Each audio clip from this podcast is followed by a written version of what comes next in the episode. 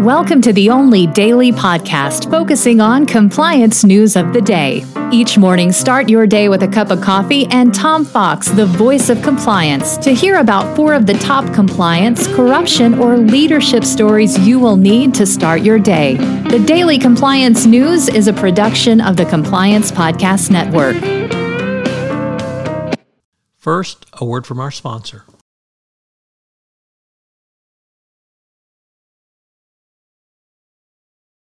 The Daily Compliance News for June thirteenth, twenty twenty-three, the F T C Sues edition. And we begin with that story from the Wall Street Journal. Sarah Needleman and Dave Michaels reporting that the Federal Trade Commission seeks an injunction to stop the Microsoft Activision Blizzard deal.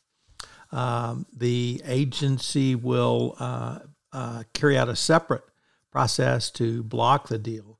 The F T C sought the injunction in San Francisco federal court, citing media reports that Microsoft was consider, considering closing the deal despite legal opposition in the U S and U K.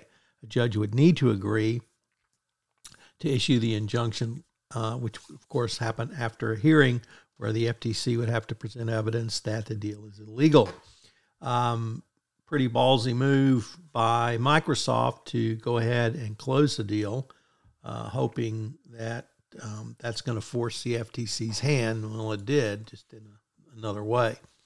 Next up, from Euronews, uh, an ethics board will stamp out corruption in Brussels, says European Commissioner Vice President.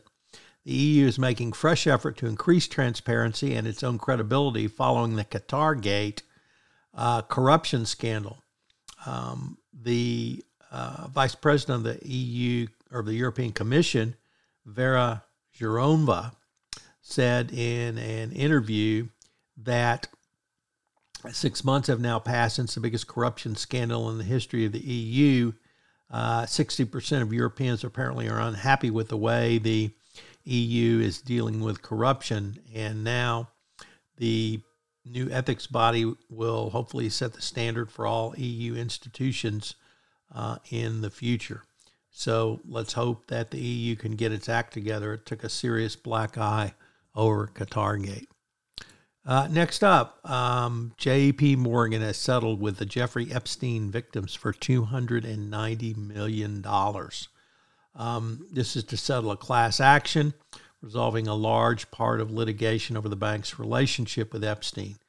Monday's settlement follows months of embarrassing disclosures that J P. Morgan continually ignored internal warnings and overlooked red flags about Epstein because he was such a valuable client.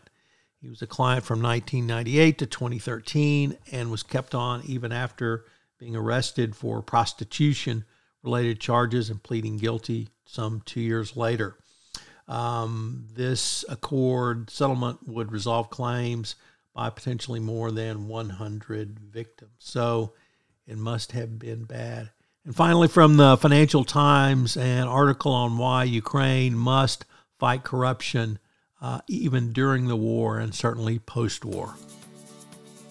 The Daily Compliance News is a production of the Compliance Podcast Network and a proud member of C-Suite Radio. Thanks so much for listening. I hope you'll join me again tomorrow.